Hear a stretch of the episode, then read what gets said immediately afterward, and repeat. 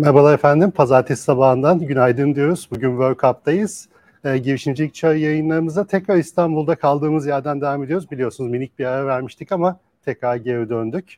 E, fiziki alanların gücüne inanıyoruz. Fiziki alanlarla konuklarımızla beraber olup dijitalin de gücünden faydalanarak aslında e, hem girişimcilik konusunda hem yatırımcılık konusunda hem de toplumsal farkındalık konusunda yeni noktalar oluşturmaya çalışıyoruz. Bugün de konuklarımızla beraber e, çok kıymetli bir program hayata geçireceğiz. O yüzden çok heyecanlı ve mutluyuz. Cenk Bey hoş geldiniz. Konuklarımızdan Cenk Bayraktar, Erkan Yağcıoğlu. İkiniz de hoş geldiniz. Erkan Bey çok teşekkürler. Ee, Cenk Bey çok hızlı ilerledi aslında şeyimiz, iletişimimiz. Daha önce Cenk Bey'le tanışmıyorduk sayın seyirciler ama 100. yıl girişim sermayesi açılışında hızlıca sağ olsun Cenk Güler tanıştırdı. Ondan sonra çok programda çok hızlı gerçekleşti. Çok teşekkür ederiz. Ben teşekkür ederim. İş Bankası sayesinde bir ilişki başlamış oldu. ne mutlu bize. Erkan Bey size de aynı şekilde hızlı bir telefon konuşmasından sonra programınıza uyduğunuz. O yüzden böyle harika bir program bekliyorum diyorum. Beklentiyi de yükselttim seyircilerimiz adına. Peki iyi yapmadınız. Bu kadar da yükseltmeyelim ya. Cenk Bey sizi sizden dinleyebilir miyiz? Çünkü farklı bir hikayeniz var. Hikayenizi belki hani, LinkedIn'de bizi takip eden 300 bin kişiye yakın takipçimiz var. Hepsi tam bilmiyor olabilirler. O yüzden böyle e, C-Level'dan başlayan ondan sonra Euro Capital'e uzanan bir yolculuk var. Sizden dinlersek çok seviniriz. Evet.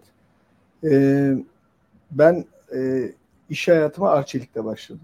Arçelik'te e, bilgi sisteminden sorumluydum ve e, özellikle Arçelik'in bu e, yurt dışına çamaşır makinesi ihracatında e, böyle daha yapı taşları o ilk günleri yaşamanın her zaman böyle gururunu e, duymuşumdur.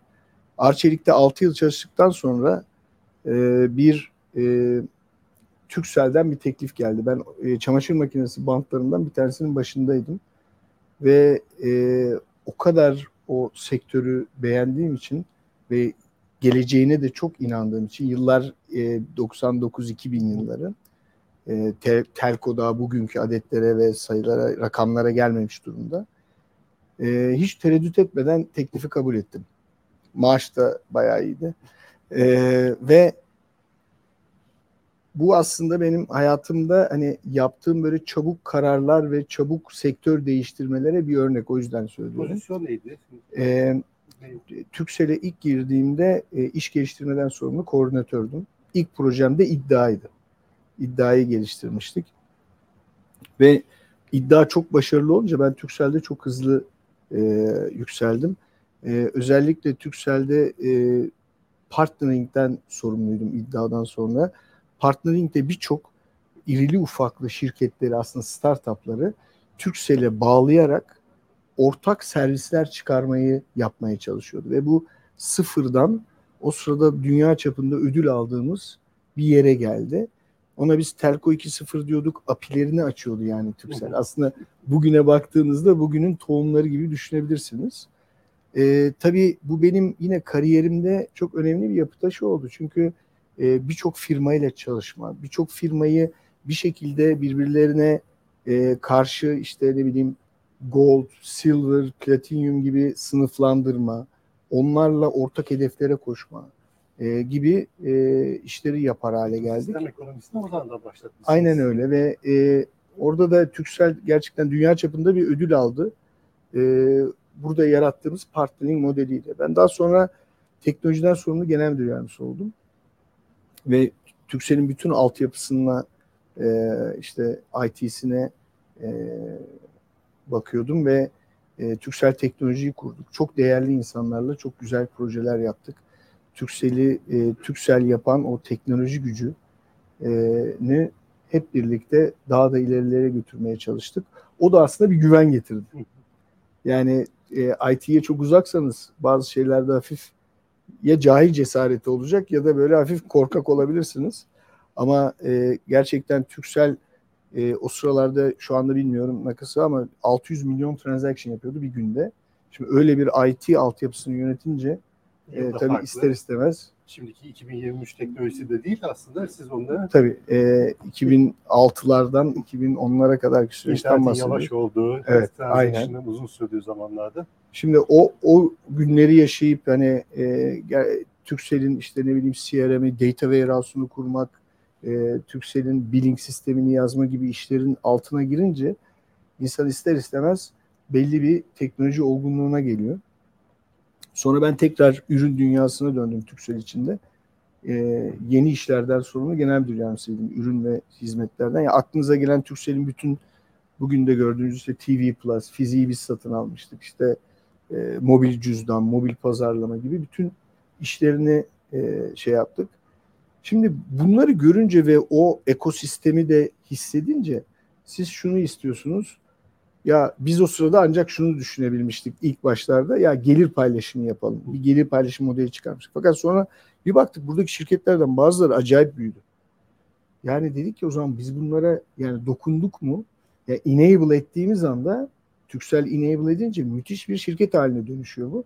O zaman hisse alalım bunlardan. Yani yatırım yapalım, hisse alalım gibi bir şeye geldi. O zaman bir fon kuralım. Türksel'e bir fon kuralım dedik. Fakat e, o sırada Türksel'in hissedarları arasında belli sıkıntılar vardı. Hatırlarsınız bir Ruslarla falan şeyler vardı. O yüzden bu benim bu fikir hiçbir öncelik almadı. E, ve biz de ben de e, böyle Berkeley'e gittim. Kısa bir program vardı. Yani bilmiyorum çünkü ne olduğunu da bilmiyorum hiç bu fon şeyi falan.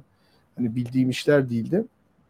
Ee, onu şey yaptıktan sonra acayip bir gazla ya dedik o zaman biz beni de Robert'ten sınıf arkadaşlarım sağ olsun beni e, desteklediler ve yani bir 15 milyon dolar commitment verdiler. Hem işte e, birkaç yatırımcı ve e, Robert'ten arkadaşlarım. Böyle olunca ben de ertesi gün istifa ettim. Yine o hani Arçelik Türksel geçişi gibi hızlı bir karar. Çok net. Şey ve e, sonra işte Revo'yu kurduk. Yani ilk bir iki yıl herkes hep şeyi sordu. Yani nasıl çok pişman mısın? Yani çünkü aslında teknoloji olarak Türkiye'nin en güçlü pozisyondasın. Birden hani sıfırdan bir fona fon kurmaya çalışıyorsun. Bir de bilmediğin işler. Bu sırada Türk, Türkiye'deki ikinci fonuz. Yani Türkiye de bilmiyor bu işleri. Ee, dedim ya çok pişmanım gerçekten. En büyük pişmanlığım da yani şu işi bir 3 yıl önce yapsaydım daha önce başlardık bu işlere diye. Ee, yani Revo'nun hikayesi böyle. Sonra tabii şansımız e, çok şanslıydık e, ve işte Robert'ten dostum Özcan Tayincioğlu da e, çok destek oldu. Onun yatırımcı e, kitlesi de bize çok destek oldu. Ve biz çok hızlı bir şekilde IFC ve EBRD'nin ilgisini çektik ve Türkiye'nin o sıradaki en büyük fonu olduk. 66 milyon dolarlık bir fondu. Ee, orada e, ya onları anlatırım hani e, şey hikayesi olarak aslında e, Türkiye'deki işte bizden önce 212 kurulmuştu. Onlar da arkadaşlarımız. Yani biz kurulduk. Sonra işte yine biraz daha hızlandığı bir dönem oldu. E, ama şu anda geldiğimiz nokta tabii Türkiye açısından çok sevindirici. Pişman mısınız sonra birkaç yıl sürdü o zaman. Birkaç soru sormadılar. Evet. Erkan Bey, e, sizi de sizden dinlesek çok seviniriz. E, yeni aslında 100. yıl girişim sermayesinde duyuyordunuz. Tebrik Hı hı. ediyoruz tekrardan ülkemiz için. Çok önemli bir yılda. Çok bence hem ekonomik olarak da çok önemli bir değer olacak. Ee, Çok teşekkürler. Ee, Çok kısaca kendimden bahsedeyim. Ben e, 2007 yılından beri yatırım konularıyla ilgili masanın farklı taraflarında bulundum. Aslında geçmişim e, generalist bir bakış açısıyla yatırım bankacılığıyla e, başladı. Burada e, konvansiyonel şirketlere e, yapılan yatırımlarda alıcı ya da satış tarafta e, yatırım bankacılığı yapıyordum. E, tabii ki hani bu o dönemler e, teknolojinin de ülkemizde çok canlanmamış olduğu dönemlerde. E, sonra 2015 yılında iş grubunda e, yaptığım işi buy side olarak e, bir hani o private equity biraz İngilizce terim kullanmamız gerekebiliyor bazen kusura bakmayın. Özel sermaye fonu olan iş girişime geçerek devam ettirdim. E, daha sonra da Var Maxim mıydı böyle planınız, kariyer planı? Vardı. Bu klasik aslında. Yani yatırım bankacılığı e, geçmişi olanlar bir noktada e, alıcı tarafa yani fon tarafına geçmek ister. E, 2015'te iş girişim tarafına geçtim ve e, burada çeşitli projelere bakmaya başladım. Ama o dönem e, böyle Türkiye'nin e, özel sermaye fonlarının çok güzel estiği dönemin sonuna denk gelmişti birazcık. E, ve bu dönemde de hani e, iş girişim sermayesi e, evet güzel ama hani banka e, bizim için e, yeni yol ne olmalı sorusunu çok soruyordu. Bu dönemde de e, girişim sermayesi portföy yönetim şirketleriyle ilgili tebliğ yayınlandı. GSF tebliğleri yayınlandı. Çok yeniydi o zaman 2017'de. E, benim çok ilgimi çekmişti kişisel olarak ve e, o dönem hani Max e, iş girişimde devam ederken bir noktada Max'in kuruluşuyla birlikte o tarafa doğru e, kendimi adadım. E, şansımıza da e, biz hani Max'i kurarken e, hedef tabii ki gene e, bir e, büyük şirketlere, konvansiyonel işlere yatırım yapan iş girişimin devamı niteliğinde bir fon kurmaktı. E, ama e, bankamızın üst yönetiminin vizyonuyla bize hayır yani biz bir e, teknoloji fonu, VC fonu kurmak istiyoruz. E, ilk bununla başlayalım dendi. E, benim kişisel merakımla birlikte e, bu tarafa çok e, hızlı bir şekilde yöneldim. E, sağ olsun o dönemki yöneticilerim de buna ön ayak oldular. E, daha sonra biz 2018'de yenilikçi girişim sermayesi yatırım fonunu hayata geçirmiştik Max'in altında. E, bu fon e, mevcut dinamikleri, mevcut e, mandate, odağı çerçevesinde oldukça başarılı bir yere doğru gitti. E, tabii ama bu devam ederken e, banka çok farklı yapılanmalara devam etti. Bunlardan bir tanesi de e, Trakya. Trakya ne bildiğiniz yani, e, adıyla Trakya Yatırım Holding aslında bankanın holdingleşme yönündeki e, ilk adımlarından biriydi. E, bununla ilgili de yakın zamanda kapta duyurular oldu. Aynı yani iştirak iş, olarak kuruldu değil mi? Evet, iş, ya aslında çok uzun süredir var olan bir iştiraktı ama inaktif yani SPV mantığıyla kurulmuş bir yapıydı. E, İş Bankası'nın hani e, yatırımcı gününde de daha detaylı açıklandığı üzere e, çoğu insan da bilmez İş Bankası'nın yüzden fazla 140'a yakın iştiraki var. O yüzden öyle bakıldığında da Türkiye'nin en büyük gruplarından biri. Aslında zaten doğal bir holding. E, ama hani buradaki değeri ortaya çıkarmak için bunları spin-off edip bir holdingde kurmak en doğru yol. E, ve yani üst yönetimimiz de bunu hayata geçirmek için e, uzun süredir e, çalışıyordu. Biz de bu e, dönüşümün ilk bacağı olarak e, holding altında yeni nesil girişimcilik e, başkanlığı altında hayata geçtik. E, Barış Hanım liderliğinde e, hareket ediyoruz. Burada şimdilik e, iki tane ana e, ürün mü değil, iki tane brandimiz çıktı, e, markamız çıktı. Bunlardan birincisi 100. Yıl Girişim Sermayesi Yatırım Fonu. E, diğeri de Yapay Zeka Fabrikası. E, 100. Yıl Girişim Sermayesi Yatırım Fonu e, bizim grup olarak fonların fonu e, yatırımlarımıza ya da işte e, Maxis altındaki yenilikçi girişim sermayesi yatırım fonuna ek olarak e, daha farklı bir şekilde bizim e, üst yönetime çok yakın çalıştığımız, çok hızlı hareket ettiğimiz aslında hani bankanın içinde, e, grubun içinde faaliyete geçmiş bir fon oldu. E, yapay zeka fabrikası da e, aslında yatırım odaklı bir büyüme programı diyebiliriz. Hani e, ben aslında orada görev almıyorum. O yüzden oradaki arkadaşların rolünü çok çalmayayım ama e, biz en azından e, şöyle bir işbirliği yapıyoruz. Yapay zeka fabrikasının e, jürisinden, seçim komitesinden geçen girişimlerin 100 bin dolarlık yatırım almaya hak kazanıyorlar ve çok girişimci dostu bir yapıda. O zaman da biz bir e, işbirliği yapıyoruz. E, biz 100. yıl girişim sermayesi fonundan e, bu girişimlere 100 bin dolarlık yatırım yapıyoruz. Bu bizim e, yan görevlerimizden biri ama ana görevimiz e, tamamen e, dikey agnostik, e, aşama agnostik e, bir yatırım fonu olarak iyi olan, hızlı büyüyen ve kurucusu Türk olan yani Türk girişimlerine yatırım yapmak. E, böyle görevlendirmemizi ve yani yatırım alanımızı anlattığımız zaman biraz böyle şey sığ kalıyor gibi duruyor ama e, Cenk Beylerin ya da diğer fonların e, aslında hani yatırım alanları biraz da büyük coğrafyalar. O yüzden e, oradaki girişim sayısı derinliği biraz daha e, işte aşama odağını ya da dikey odağını kaldırabiliyor. Ama biz e, 2017'den 18'den beri yaptığımız yolculukta e, şunu gördük. Ya işte bu aşama, bu girişim çok erken aşama. Bu girişim çok büyümüş, değeri yükselmiş dediğimiz zaman bir şeyler kaçabiliyor. E, bunu kaçırmamak için de yeni fonumuz e, oldukça agnostik. Diğer bir özelliği de e, hani e, GSF'lerden farklı olarak biz Türkiye'de ya da yurt dışında kurulu diaspora dediğimiz yani hani kurucusunun Türkiye'de yetişip ya da sonradan beyin göçüyle giden e, girişimcilere de yatırım yapabiliyoruz. E, yapımız buna uygun şekilde hareket ediyor. E, ben de çok uzatmadan özetle biraz bahsetmiş olayım. Estağfurullah çok teşekkürler. Yapay zeka fabrikası ile ilgili benim aklımda kalan o da Mustafa Kemal Atatürk'ün bir sözü vardı. Her fabrika bir kaledir. Oradan yola çıkarak da yapay zeka fabrikası ismi verilmişti. Çok güzel gelmişti bana. Şey İnşallah. Barış Hanımlar kaleleri çok ılamayı düşünüyorlar. Ee, bu hani yapay zeka bankanın en öncelik verdiği dikeylerden biri olduğu için ilk hayata geçti. Ee, başka fabrikalarda ileride görülebilir. İnşallah. Ee, Cenk Bey pişman mısınızdan Revo bugüne nasıl geldi?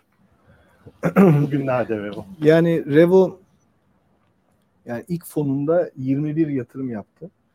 Ee, Hangi yap, yıldır? Valla e, 2013 ile e, bu yıl e, yani seneye kapanacak Revo. E, 2024 arası diyelim. Yani burada bir 11 yıllık bir dönemde. E, ama yatırımları ilk 5 yılda yapmıştık. E, 21 yatırım yaptık. 21 yatırımın arasında hani hepinizin aslında tanıyacağı isimler de var. İşte Getir'in biz ilk yatırımcısıyız. Onedio'nun ilk yatırımcısıyız. İşte e, Foriba, belki Koray Bahar'ı tanırsınız. Koray'ın e, ilk yatırımcısıyız. Figo Para'nın yine kurucu ilk yatırımcısıyız. E, Logiva diye e, özellikle depo otomasyonu yapan bir e, şirketin e, sonra Amerika'ya taşımıştık ve e, onun ilk yatırımcısıyız. Buradaki temel konu bu 21 şirketi bizim e, Growth diye bir ekibimiz var. Şirketlerin büyümesine çok büyük bir destek vermeye çalışıyoruz. Ve burada e, bizim ilk fonda özellikle 7 şirketi böyle yaptık. E, şirketleri alıp teknoloji tarafını tümüyle Türkiye'de tutup ve güçlendirip ama şirketi hemen e, marketing ve sales'ını Amerika ya da İngiltere'de kuruyoruz. Böylelikle e, şirketi bir e, yani daha sonraki yatırım turlarında çünkü bir Amerikalı yatırım yaptığında şirketin e, Türk şirketi olmasını istemiyor. Mutlaka Amerika'ya transfer edilmesini istiyor. Buna flip deniyor. İşte bu flipleri e, çok iyi öğrenmiş ve yapar hale geldik. Aynı zamanda biz şirketlerimizde e, aslında bir yani Revo'nun içinde bir headhunter var. Hı hı. Yani full time headhunter'ımız var ve şirketlerin e, recruitment ihtiyaçlarını da C-level tabii e, destek olmaya çalışıyoruz. E, bu tip böyle işte dijital pazarlamada destek olmaya çalışıyoruz. Bunlarla bu 21 şirketin biz 14 tanesini e, sattık. Exit ettik. Ve işte yani getirin yarısını sattık. Get, e, şeyin e, birçok şirketimizden tam çıktık.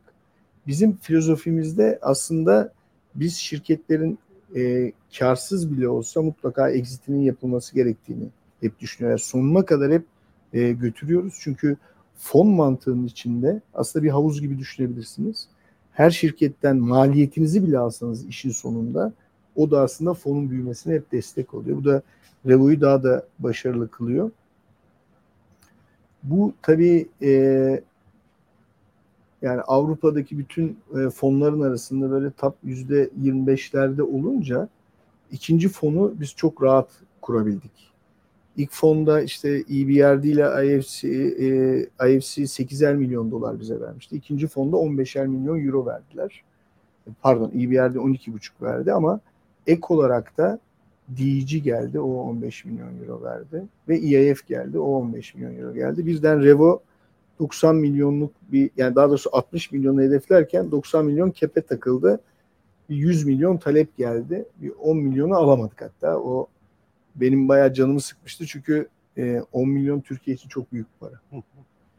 E, bu paralar da e, önemli paralar. Niye olduğunu söyleyeceğim.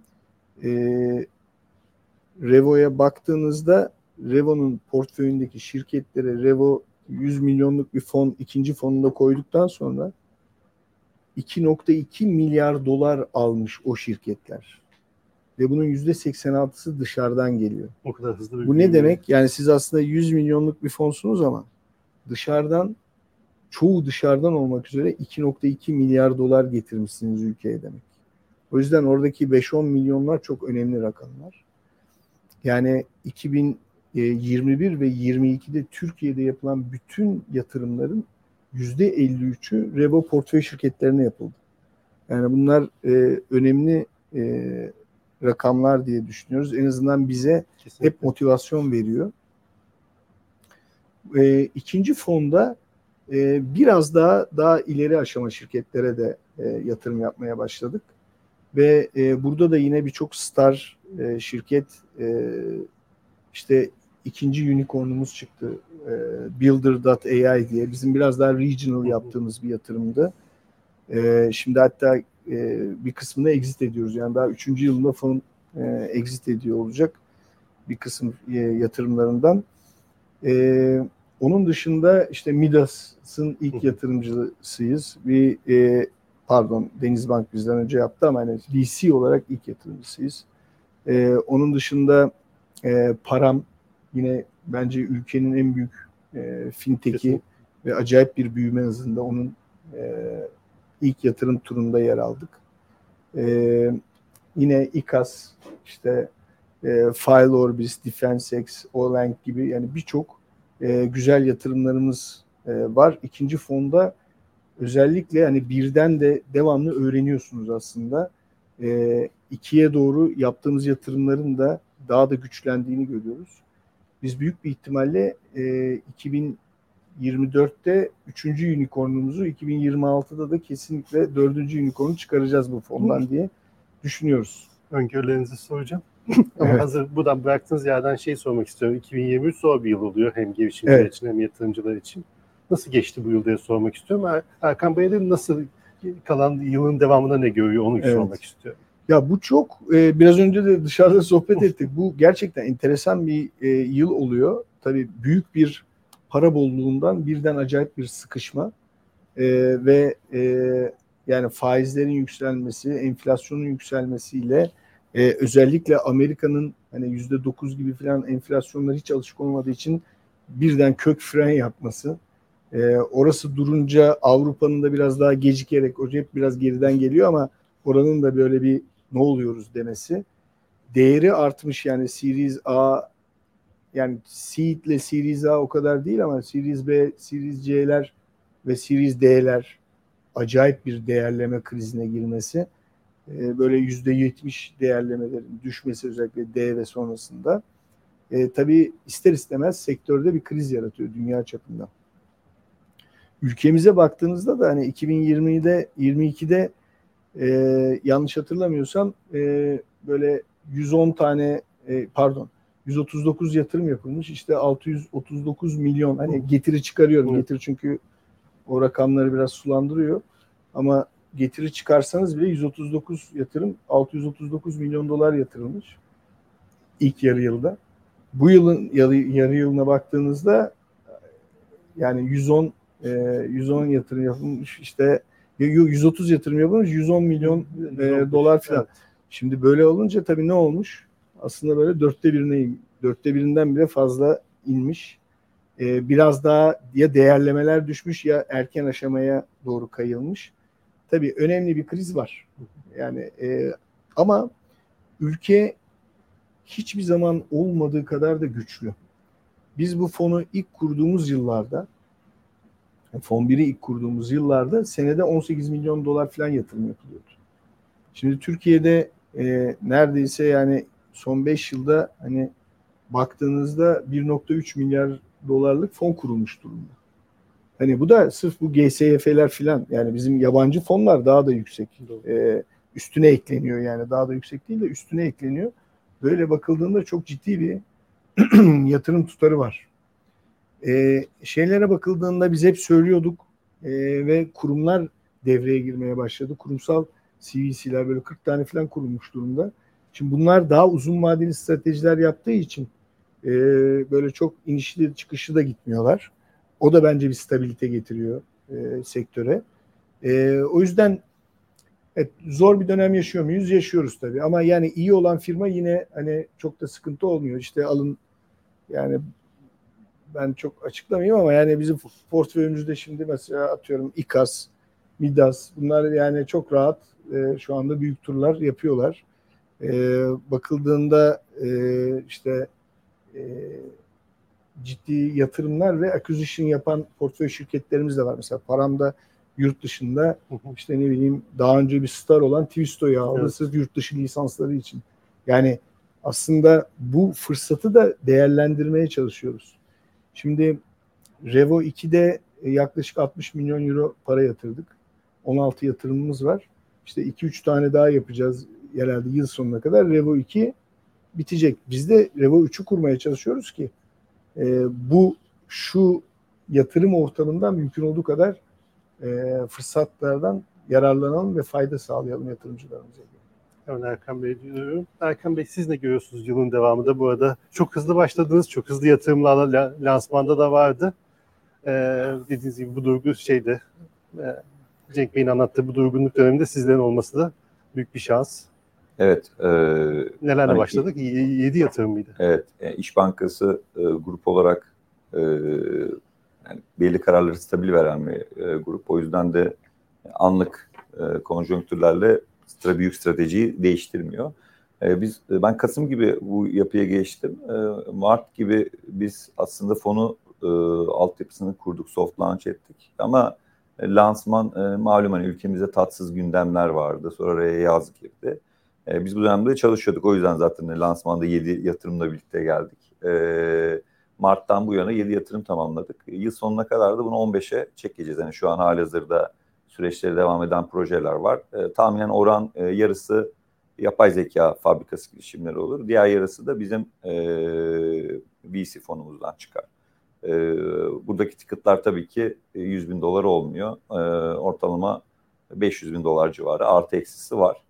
E, bizler e, 2023'ü e, evet tabii ki yani dönemin getirdiği dinamiklere uygun şekilde hareket ediyoruz ama bizim için aslında bir fırsat oldu. Şöyle fırsat oldu. Çünkü yeni kurulan fon olarak e, bizim için en önemli şey tabii ki e, girişimlere, yatırımlara e, akses edebilmek. Ve biz hani şu an yaprakların böyle daha az kıpırdadığı dönemlerde e, bir e, fonumuz olduğu için ve hızlı yatırım yaptığımız için de daha çok e, girişimleri değerlendirebilir olduk. E, bir de hani e, genelde e, iş hayatım boyunca da çok kriz gördüm, geçirdim. Hep e, bunların cycle olduğunu düşünüyorum. Yani en basitinden hani o dönemi ben e, birebir yaşamadım ama işte 2000'deki dot-com e, krizinden sonra işte Microsoft'un hissesi çok ciddi bir şekilde çakıldı. Sonra bu e, rakamı yakalaması 2015-2016'ları buldu. E, ama ondan sonra 2021-2022'de e, yani siz o e, bubble'da almış olsaydınız bile, tepede hisseyi almış olsaydınız bile çok ciddi para kazanıyorsunuz. O yüzden e, Cenk Bey'in de dediği gibi bir değer varsa, bir value varsa e, bu şey çok e, sorun değil. Hani işte değerlemeler biraz yükseliyor, biraz alçalıyor. E, bence önemli olan doğru girişimi yakalamak. E, o yüzden de biz bu mevcut e, dünyadaki diyelim, e, sonra Avrupa'daki ve bizim ülkemize de yansıyan e, e, şeye çok çok böyle bakmamaya çalışıyoruz. Biraz daha yatırım odaklı gitmeye çalışıyoruz. E, bizim için bu kıymetli. E, gerçekten şeyde seri B ve C'nin e, sıkıntılardan dolayı tabii ki bu değerlemeler biraz A'ya ve bizim tarafa da yansıyor. Çünkü hani çok basit e, bakış açısıyla biz yatırım yaparken ya biz bunu zaten kaçtan satacağız kiyle gidiyoruz. Öyle olduğu zaman da bizim de bugünkü şeyimiz değişiyor.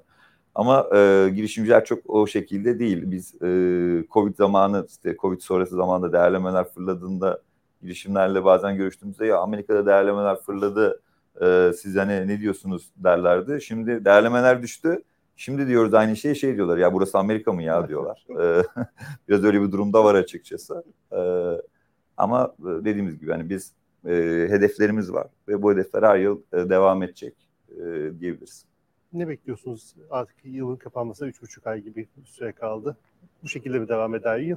Nasıl? Çok şey değişmez bence. Ben gelecek senenin de çok farklı bir yıl olacağına inanmıyorum. Ama tabii şöyle de bir gerçek var.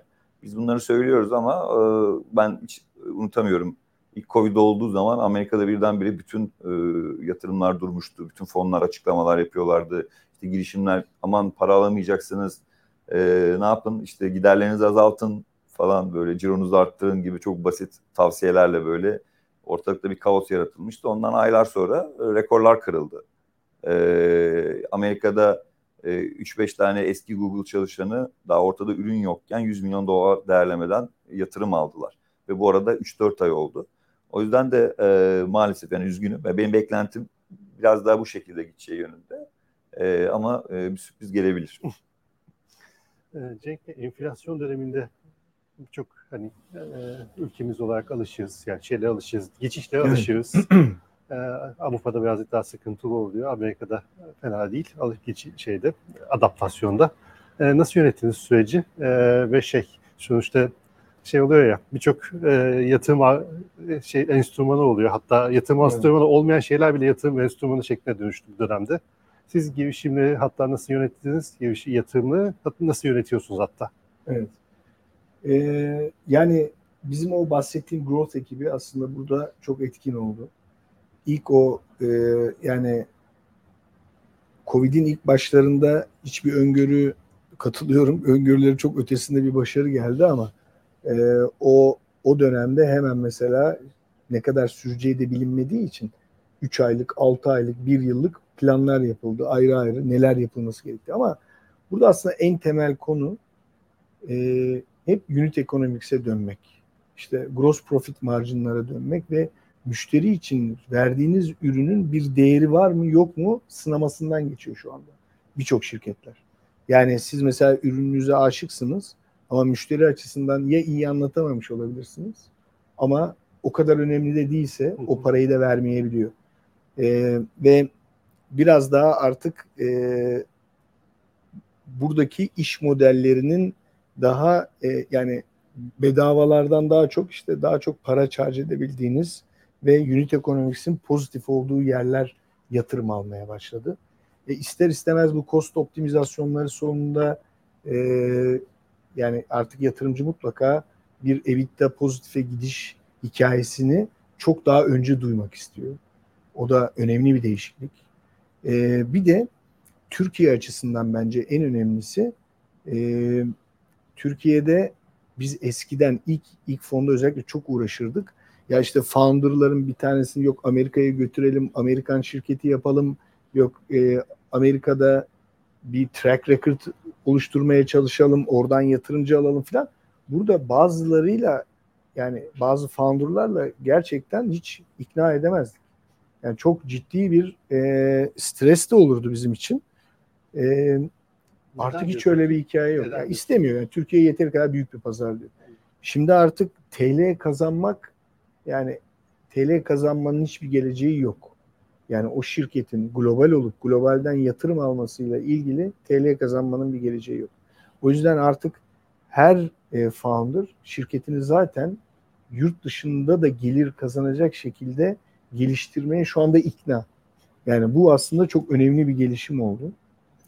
Bu dönemde negatif şey oldu. Ee, bir biliyorsunuz aslında equity yani hisse alarak para koymak bir şirketin en pahalı parasıdır. Çünkü şirketinizin bir kısmını aslında veriyorsunuz. Bu nedenle bu dönemde e, venture debt denilen yani aslında çok yüksek faizli e, bir e, kredi e, fonları doğdu. Yani bunlar aslında hisse almıyorlar. Yüksek faizle kredi veriyorlar. E, bunların bir furyası yaşanıyor işte son dönemde.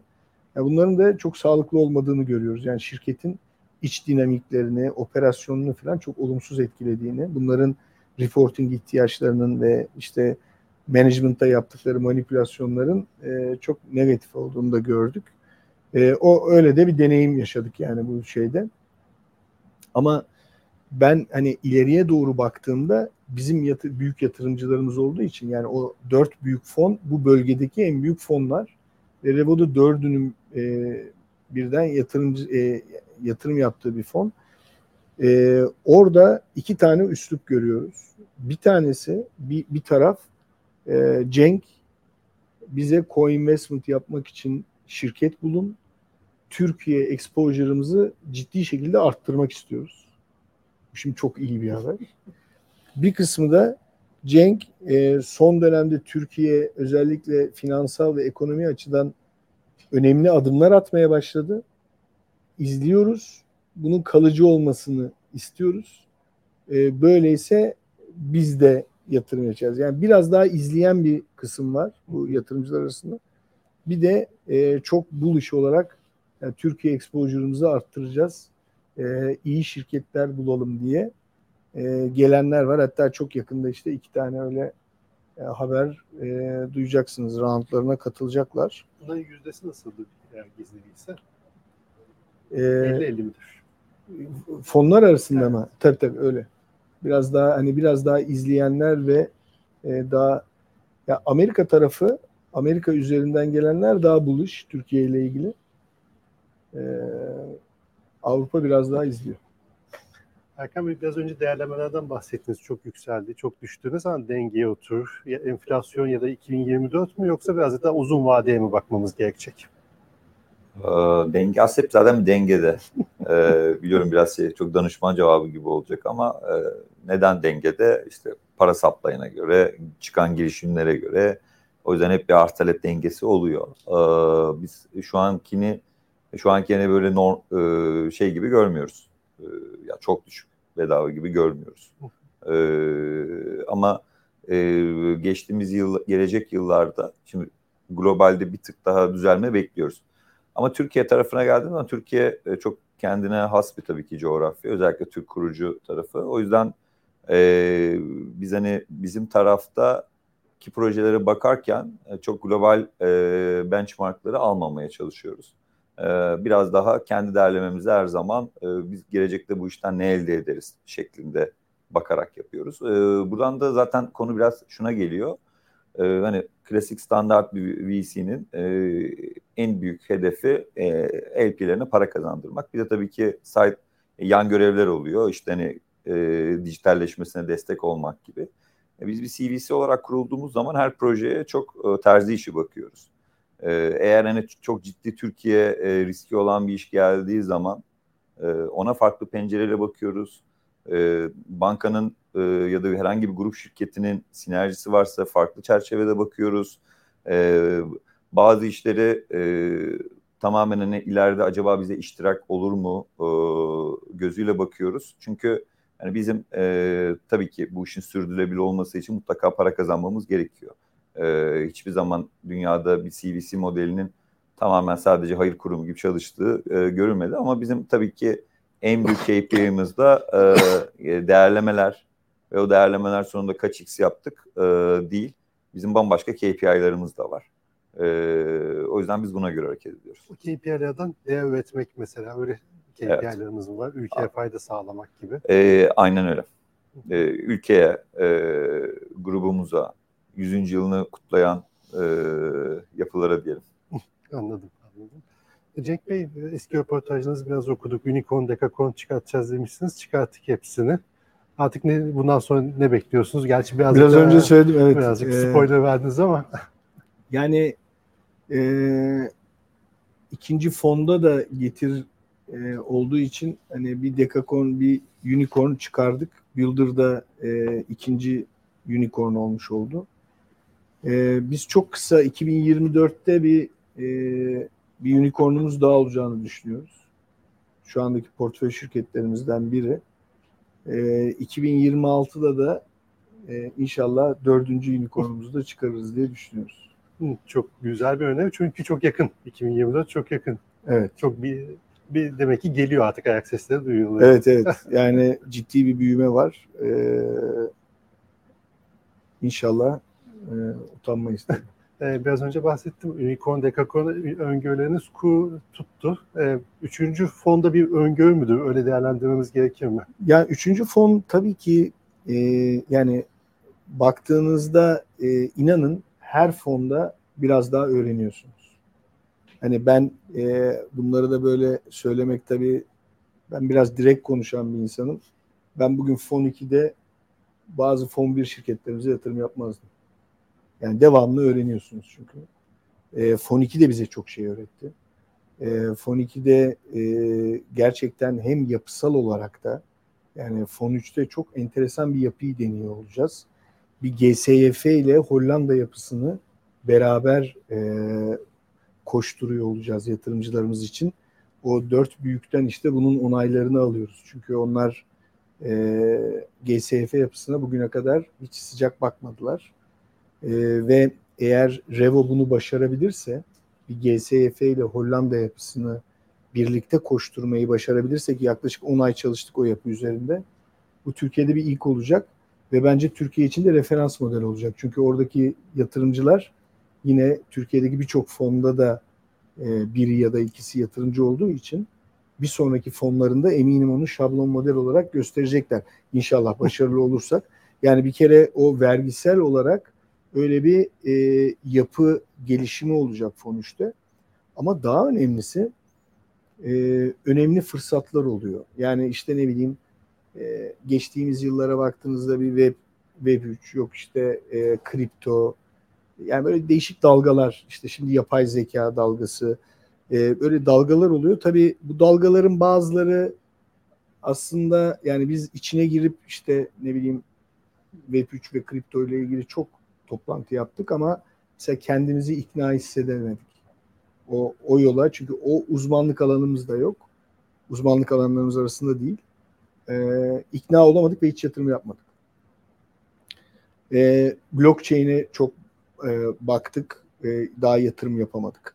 Ama e, mesela yapay zeka öyle değil. Yapay zekada özellikle müşteri açısından daha önce alamadığı bir değeri eğer hız ve çok sayıda datayla alabiliyorsa o tip yatırımlar çok severek yapıyoruz. Mesela ne bileyim Massive Bio diye bir şirketimiz var. Çok sevdiğim bir şirket. Amerika'da kanser e, ilaç şirketlerine e, ciddi bir big data'yı da kullanarak yani AI ile clinical trial'lar için yani test denemeleri için e, hasta eşleşmesi yapıyor. Şimdi bunu mesela siz normal şekilde yapmaya çalıştığınızda eksik kalabiliyorsunuz evet, ya da yeteri ama işte AI'yi buralarda yani bu direkt müşteriye bir teklif halinde yani biz arayüz AI'larına o kadar ilgilenmiyoruz evet. ama müşteriye sunulan değer olarak böyle bir şey yapıldığında bu mesela ya bu şirket acayip hızlı büyüyor mesela ama nedeni ortada. Evet. Müşteri Çünkü direkt e, hiç olmayan yani orada CRO diye bir yapı var. O yapıyı tümüyle disrupt ediyor şu an. Tam istediğimizi yapıyor. Bakarsanız tümüyle Amerikan şirketi ama bütün teknolojisi burada. Bütün teknolojisi İstanbul. Şimdi bu da tam bizim e, hikayemize uyuyor. Biz bunlara heyecanlanıyoruz. O yüzden e, yani fon 3'te de bu özellikle e, beliren bazı yeni trendlerde e, belli köşeleri kapabilmek istiyoruz. Yani bir dry powder'la girebilmek istiyoruz. Bir güçle girebilmek istiyoruz. Ve e, şu anda da biraz değerlemelerin de daha e, bizim lehimize olduğunu düşünüyoruz. O yüzden e, hızlı bir şekilde işte Eylül'ün başında yeni ofisimize taşınır taşınmaz yatırımcı adaylarımızı davet etmeye başladık ve fon üçümüzü işte sağ olsunlar bir önemli bir ilgi gösterdiler. E, fon üçümüzü e, şey yapıyoruz şu anda tanıtıyoruz isteyenlere. Yeni ofisinize biz de geliyoruz. Bekleriz. memnuniyetle, memnuniyetle. Ee, Erkan Bey, siz de bu yıl artık hızlı bir e, hem girişimlerle görüşme hem de yatırım yapma sürecine gireceksiniz. Nasıl bir yıl olsun, olmasını istiyorsunuz 100. yıl girişim fonu için? Bir de özellikle bakacağınız yapay zekaya bakıyorsunuz. Başka teknolojiler var mı diye sormak istiyorum. İki soruyu bir araya getirdim sizin için. Ee, biz de aslında böyle biraz kurum içi girişimcilik projesi gibiyiz açıkçası. Ee, şundan dolayı e, işte dediğim gibi Mart'ta hayata geçirdik. Ee, Kasım'da aslında ilk çalışmalarına başladık. O yüzden de e, biraz hani ekip kurma tarafında inşallah bu sene e, daha da büyük hedeflerimiz var. Onu hayata geçireceğiz. E, o yüzden buradan da e, biraz şey yapmış olalım. E, lütfen ekibimizin parçası olmak isteyenler varsa bana yazsınlar. E, bizim için en önemli kritik şey bu. Çünkü biz biraz e, evet hani yatırımda yapıyoruz e, ama e, bu işi layığıyla yapmak için bu iş ekip işi. E, aynı e, startuplardaki gibi. E, o sebeple de bundan sonraki zamanımızın ciddi bir bölümü ekip kurmayla geçecek. E, ikinci sorusu şu an hatırlayamadım. Yapay zekaya bakıyorsunuz, ha, başka yapay, teknolojilere bakıyorsunuz. Dediğim gibi e, agnostik fonuz. E, ya yapay zekaya bakıyoruz. Bir de tabii yapay zeka dediğimiz zaman yani yapay zeka olmayan girişim mi kaldı gibi bir soru da alabiliyoruz. Çünkü aslında e, yapay zeka aslında bir yani bu şunun gibi bir şey. E, ya biz yazılım odaklı şirkete bakıyoruz. Demek gibi bir şey eskiye göre. Zaten hani her şirkette yazılım vardı. Hani çok net bir şekilde. Şimdi yapay zeka da hani bir bir motor gibi bunu alıp e, bu motoru e, kendi e, altyapısına entegre edebilen, müşterinin ihtiyaçlarına göre e, yetiştirebilen, eğitebilen girişimler e, çok ciddi fark yaratıyor. E, bu yüzden de yapay zeka çok kritik bizim açımızdan. Önemli bir yeri var. Ama öbür tarafta biz dediğimiz gibi tamamen e, dikey bağımsız ama e, bazı alanlarda tabii ki çok e, kasımız yok. E, o alanlara bakmıyoruz. E, da, ya da daha dikkatli bakıyoruz. İşte Web3 e, bizim dikkatli baktığımız alanlardan biri.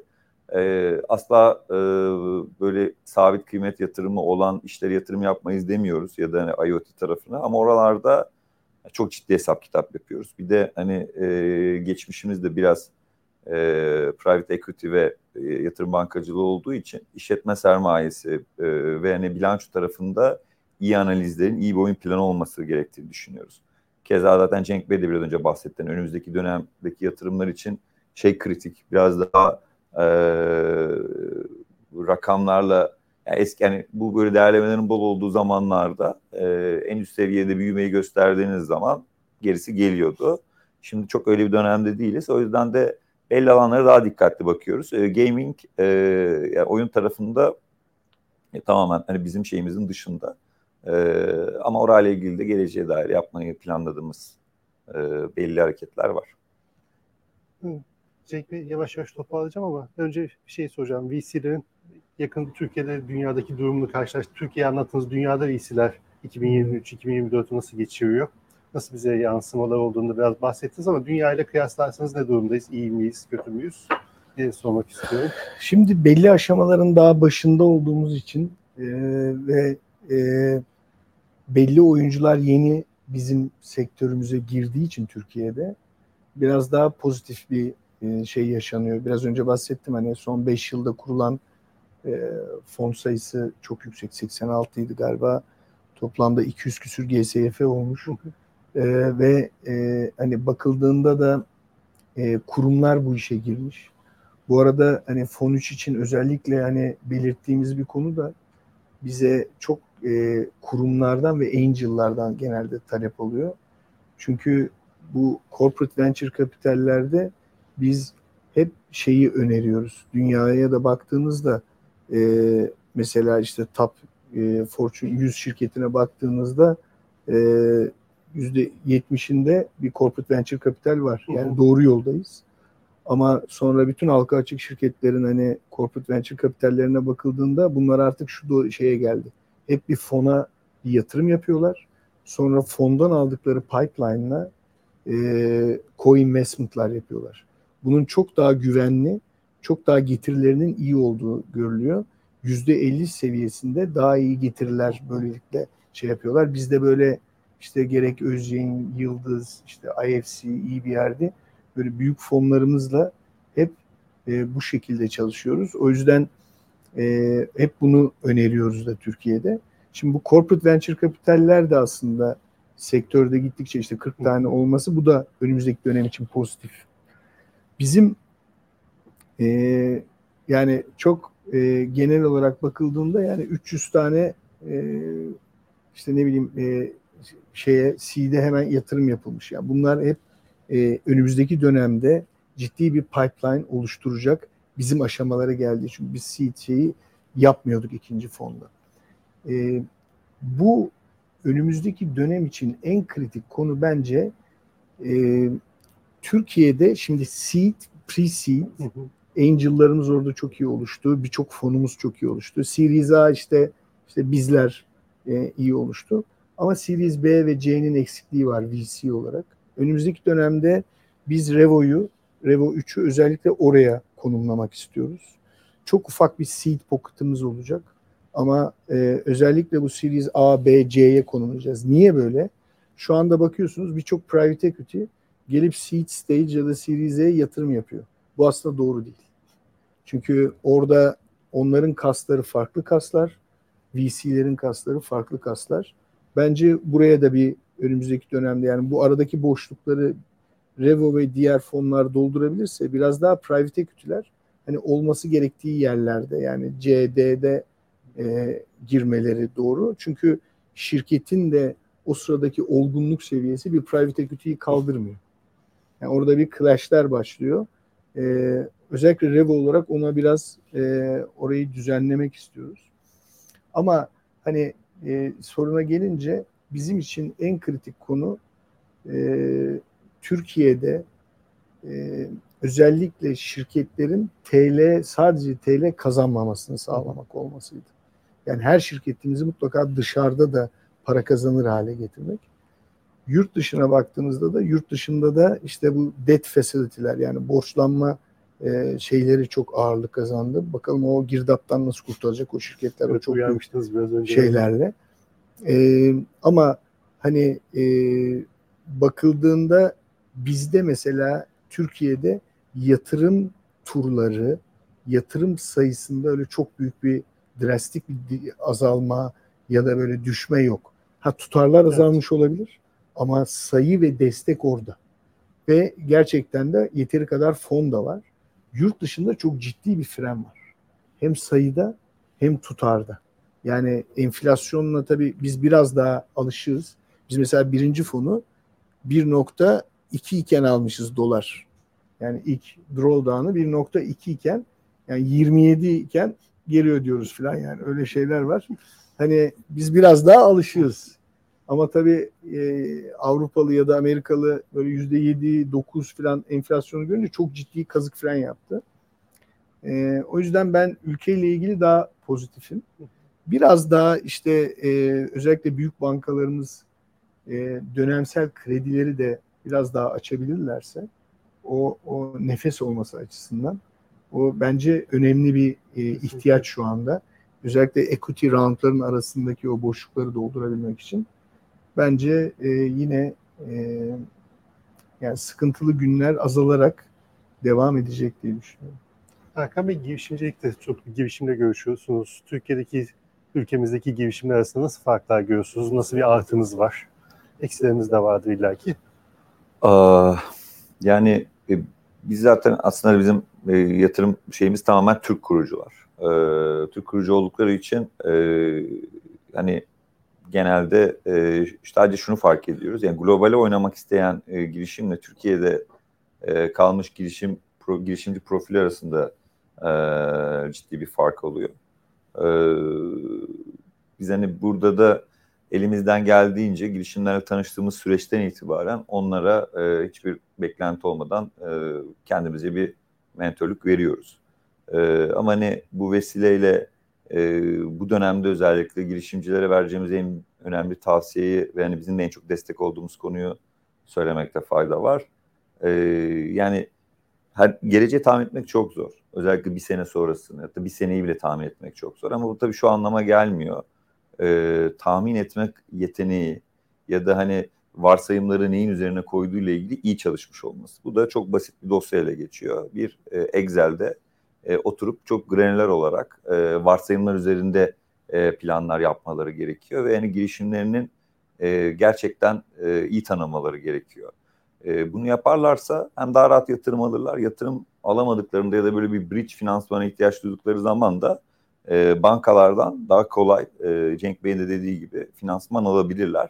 E, diğer türlü çünkü çok zor oluyor. E, biz o yüzden girişimleri ikiye ayırıyoruz e, bu açıdan. E, bir, dediğim gibi hani hazırlıklı olan, kendi girişimini çok iyi tanıyan e, ve hani varsayımlarını granüler olarak anlatabilen girişimler. E, ya da bazı girişimciler de çok iş odaklı oluyor. İşin günlük e, engamesinde kayboluyor. E, onu çok aşırı tercih etmiyoruz. Biraz daha planlı, uzun zaman, Evet. yak orta zamana bakan en azından Evet. girişimleri tercih ediyorsunuz. Bundan sonra da açık- bir- önümüzdeki senede bu hep bu eksende bakacaksınız diye Evet. anlıyorum. Ee, Cenk Bey, biraz siz anlatırken genelde böyle organizasyonları seviyorsunuz diye anladım ben. Genelde Vevo'yu anlatırken Hollanda, Türkiye hep böyle börek ve organizasyonlar Evet. çerçevesinde belirli bir iş planı ve akış içerisinde anlatıyorsunuz. Girişimcilerden de beklediğiniz bu mudur? Ee, aslında değil. Yani biz biz tabii kurumsal geçmişimizden dolayı onu öyle e, mümkün olduğu kadar e, akışlara sokmaya çalışıyoruz ve hani belli bir sistematikle hizmet vermeye çalışıyoruz girişimlere. Ama girişimcilerden benim beklediğim aslında e, yani birkaç tane konu var. Mesela kendimle ilgili geçmişi de uzun anlatmamın temel nedeni aslında e, buna bir örnek teşkil etmesiydi. Hayatta hep hani sizi bir sonraki adıma nasıl hazırladığına e, anlam verebildiğiniz işler yapmak lazım. Yani işte bir iş vardır size çok hızlı karar verme yeteneği sağlar. Bir sonraki iş vardır network'ünüzü geliştirtir. Bir sonraki iş vardır işte teknik bilginiz belli bir seviyeye gelir. Hep sizi bir sonraki adıma şey yapar. Eğer siz girişimciyseniz bu tip bileşenleri bile bir patika oluşturmak zorundasınız. Ondan sonra en önemli taçlandırılması gereken şey iki tane şey. Bir tanesi ciddi bir takımı bir araya getirebiliyor musunuz? Yani insanlar size size ve fikrinize inanıyor mu? O yüzden bütün bu süreç ve macerada da aslında doğru insanlara hep böyle bir liste yapıp bunları hep bir araya getirme e, çabası ve daha da önemlisi müşteri için bir sıkıntı bulmak lazım. Yani müşterinin nedir sıkıntısı? Bir sıkıntı sizin deneyimlerinizle çözebileceğiniz bir sıkıntısı var mı müşterinin? Ya da oluşturduğunuz takımın çözebileceği bir sıkıntısı var mı? Bunu yapmak lazım. Biz hep ilk önce takıma bakıyoruz çünkü. Takımın çok güçlü olması lazım. İnanın fikir idare eder gibi olsa bile takım iyiyse gidiyor. Fikir süper olsa bile takım kötüyse gidiyor. Bizim yani e, bu bu takımın önemi çok çok kritik. Founder'ların özellikle üniversite aşamasındaki founder'lara hep söylediğim ya şu anda işte ne bileyim e, sen tamam teknik adamsın ama hemen yandaki fakültede bir sürü e, mesela business adamlar da var. işte ne bileyim psikoloji okuyanlar da var. Bütün bunları bir araya getirebileceğin en iyi yer aslında üniversite. E, yani bu tip şeyleri çok iyi değerlendirmek gerekiyor. Ve hep böyle yapı taşlarını yola dizmek gerekiyor. İkinci bizim baktığımız konu teknolojik olarak bir bariyer, rekabete karşı bir bariyer sağlayabiliyor musun? Yani senin yaptığını yarın işte biz de başlayıp hemen çat diye yapıyorsak onun bir değeri yok. O zaman herkes yapıyor. Yani o teknoloji bariyerini oluşturabilmek çok kritik. Üçüncü olarak bakıyoruz pazar büyüklüğü nedir? Yani işte be, belli bir milyar dolar pazar büyüklüğü olması lazım ki o işe girdiğine değmesi lazım. Ya da yatırımcının o parayı koyabilmesi için. Çünkü herkes en kabaca şöyle bakıyor. Yani bu en başarılı bile olsa, en en başarılı olsa bütün pazarın yüzde beşi ila onunu alacak. Yani o yüzden bu addressable market ne kadar? Yani buna hep böyle bir sanity çeki var. Dördüncü olarak da iş modeli. Yani bu iş modeli mutlaka disruptive olması lazım. Herkesin yaptığı gibi yapmaman lazım. İşte yani 10 dakikada e, bakkaliye mi getireceksin? Şey mi yapacaksın? Yani tümüyle e, dijital olarak mı kurgulayacaksın? Bir yerde mutlaka mevcutlarda birine kafa tutuyor olman lazım. Hiç kimseye kafa tutmuyorsan yani o o iş şeydir. Yani acaba ihtiyaç da var mı o işe bir bakmak lazım. E, son olarak da biz şeye bakıyoruz. Yani e, aşamasına bakıyoruz. Aşama işte çok erken aşamasıysa e, izlememizi alıyoruz. Yani öyle çok izlediğimiz firma var. Yani şu an 800 firmayı böyle şey yapıyoruz. Ama e, biraz daha aşaması Series A e, olmasını tercih ediyoruz. Siz de bunu bakıyoruz derken aslında siz de aslında girişimcilere verdiğiniz tavsiyeleri güçlü bir ekiple yapıyorsunuz bunu. Evet, evet. Revo'nun e, 16 kişilik bir ekibi var. E, aynı zamanda Hollanda'da da bir yapısı var. E, Türkiye'de de e, Pupa diye Revo'ya destek veren bir ekip var. E, sonuçta ekibimiz bayağı büyüdü. Yani biz yola çıktığımızda 3 kişiydik. E, o pişman mısınız sorusundan bugüne? Bayağı büyüdü evet. e, Erkan Bey, girişimciler neler yapmasınlar? Hep böyle yapsınlar sorusu soruyoruz ya. Çok görüşüyorsunuz illaki vardır. İletişim hatası vardır, başka bir şey vardır. Ee, yani pek çok yapmasınlar. Olsun, biraz örnek verirseniz iyi olur. Seviniriz. Tabii ki var. Ama hani birincisi ve en önemlisi biz bu aralar çok büyüdük ve çok karşılaştık. Yani bir iki toplantı yapıp e, diğer fonlara e, biraz kızıştırmak için ortalığı ya ben işte İş Bankası'ndan alıyorum hani commitment aldım ya da böyle biraz daha e, gri gri ilgileniyor, ciddi ilgileniyor gibi yani e, fazla satmasınlar çünkü ne olursa olsun haberleşiyoruz birbirimizle e, ve bu biraz böyle çok e, önemli hem negatif hem de çok önemli bir sorunu şey yapıyor. Hani bu founder için e, bizim için çok ciddi bir e, e, kırmızı çizgi dediğimiz bir durum oluşturuyor. Yani başka şeyler de vardır ama hani vaktimize düşünerek ben en önemlisi ve bu arada çok karşılaştığım bunu söyledim. Ee, yani özellikle şunu yapmamaları çok şey. Ee, mesela gelip bir bir projeyi daha erken aşamalarda bu oluyor. Projeyi anlatıp onunla çok ilgi olmazsa ya bir de şu var Uf.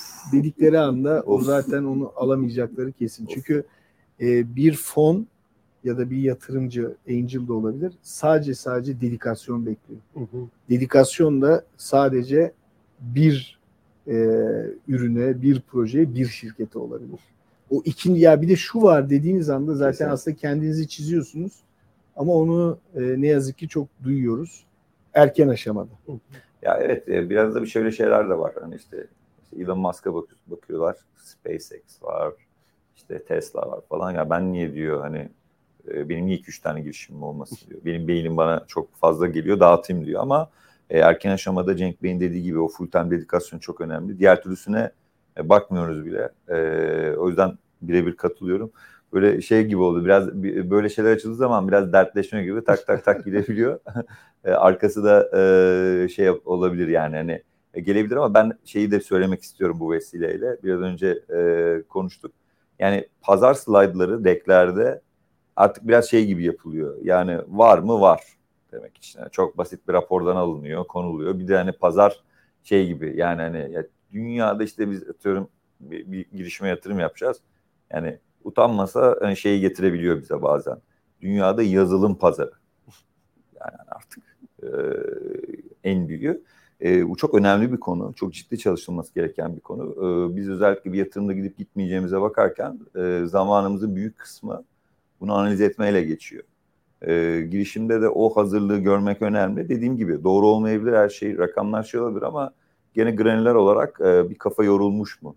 Hani bu klasik e, önemli büyük danışmanlık şirketlerine girerken sor, sorulan sorular vardır. Bu odaya kaç deniz topu sığar? Sorunun cevabı önemli değildir de hani e, bakış açınız nasıldır gibi.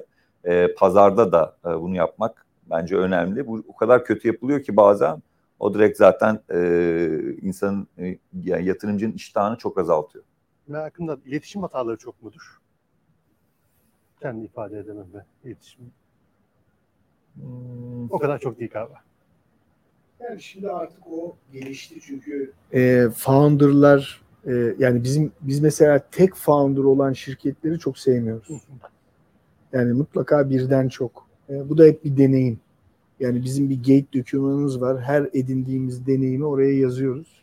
16 taneyle başlamıştı. Şimdi 130 falan. Yani bir tanesi de bu tek founder mı diye. Oradan iyi not alamıyorsunuz tekseniz. Oradan da en azından 5 üstünden 3,5 almak gerekiyor ki bir sonraki aşamaya gidebilirim diye. Ama şunu yani eğer iletişimi kuvvetli olmayan bir founder varsa mutlaka kendini artık o konuda daha iyi olan biriyle eşleşme yönünde geliştiriyor. Bence o o biraz Çok iyi oturmaya başladı. Çok iyi bir yapıymış evet. İlla ki herkes her özelliğe Tabii sahip tabii olmayacak herkes ama tabii canım herkesin güçlü gibi. olduğu bir konu var. Herkes her konuda güçlü olamıyor sonuçta. Ee, çok teşekkür ederim ee, Cenk Bey, Erkan Bey. Ayağınıza sağlık. Çok güzel bir program oldu sizinle beraber. Sağ olasın. Hem yatırım dünyasını hem girişimleri hem globali değerlendirdik. Önümüzdeki günlerde neler beklediğimizi, yeni unicornlarımızı, dekakornlarımızı konuştuk. Kapatmadan önce bir cümle alabilirsek çok seviniriz sizlerden.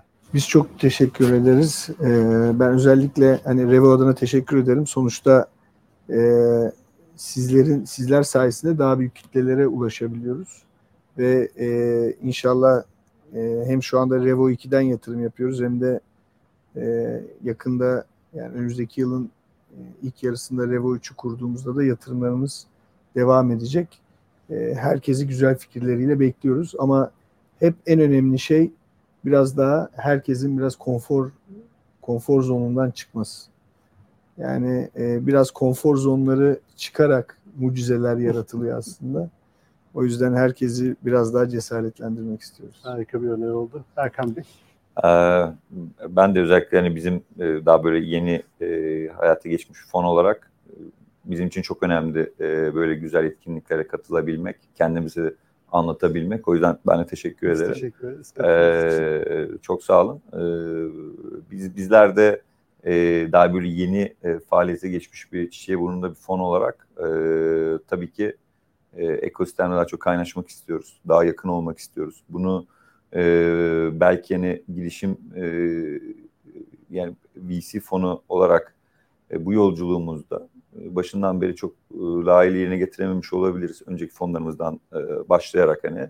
E, ama buradan sonra çok daha farklı bir şekilde e, getireceğiz. O yüzden lütfen hani girişimciler sadece illa yatırım amaçlı da değil. E, bizim her şey için temasa geçebilirler. Banka bankanın e, grup şirketleriyle tanışmak için, e, yapay zeka fabrikası tanışmak için e, çok güzel bir ofisimiz var bizim de. Tabii ki Bebek'teki kadar güzel bir ofis değil ama olsun.